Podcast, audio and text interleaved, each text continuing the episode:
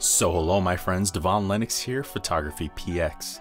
In today's video we will cover the main highlight features and do an overview of Nikon's D5300.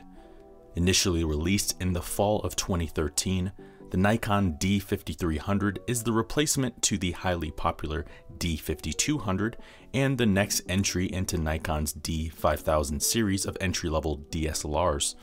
With this release, Nikon promises improvements in the camera's sensor, processor, video capabilities, and added connectivity.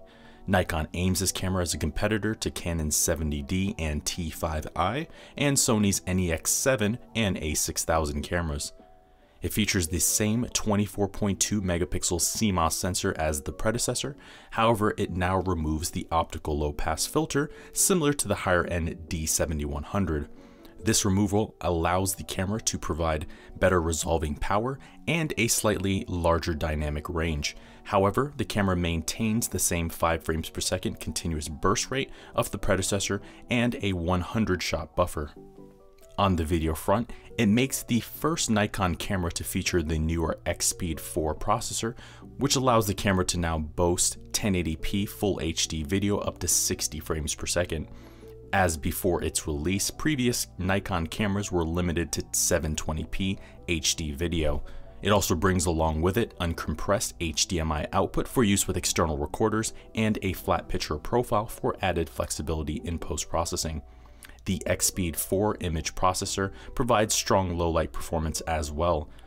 The camera now provides a wider native ISO range than the predecessor, now moving to ISO 100 to 12800, further expandable to 25600, and it can easily deliver usable images up to ISO 3200.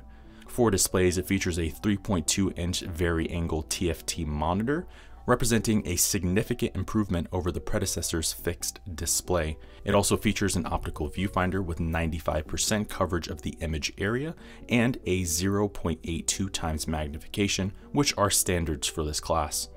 For focus, it obtains the 39 point focusing system from the higher end D610, where 9 of these points are also cross type compatible. And like the D610, focusing is precise, consistent, and confident. Battery performance is good, though not industry or class leading here.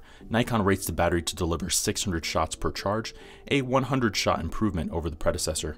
Physically, the layout and the button configuration remains virtually identical to the predecessor. However, it is slightly smaller and lighter, now weighing 480 grams body only, which is incredibly light for a mid-range DSLR. Nevertheless, build quality remains robust, and the camera offers a comfortable grip. Outside of that, it also offers a built-in pop-up flash, wireless connectivity, and a microphone input. In the end, the Nikon D5300 makes for an excellent upgrade to the D5200 and a strong alternative to the larger D7000 series cameras. It delivers a robust feature set and excellent image quality with similar controls and performance as the D7100, with the added versatility of an articulating screen and overall, it's an excellent beginner's camera or an upgrade from a point and shoot camera. So there you have it, my friends.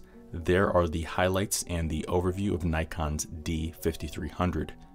For more information on the D5300 and other Nikon cameras, check out our website, photographypx.com.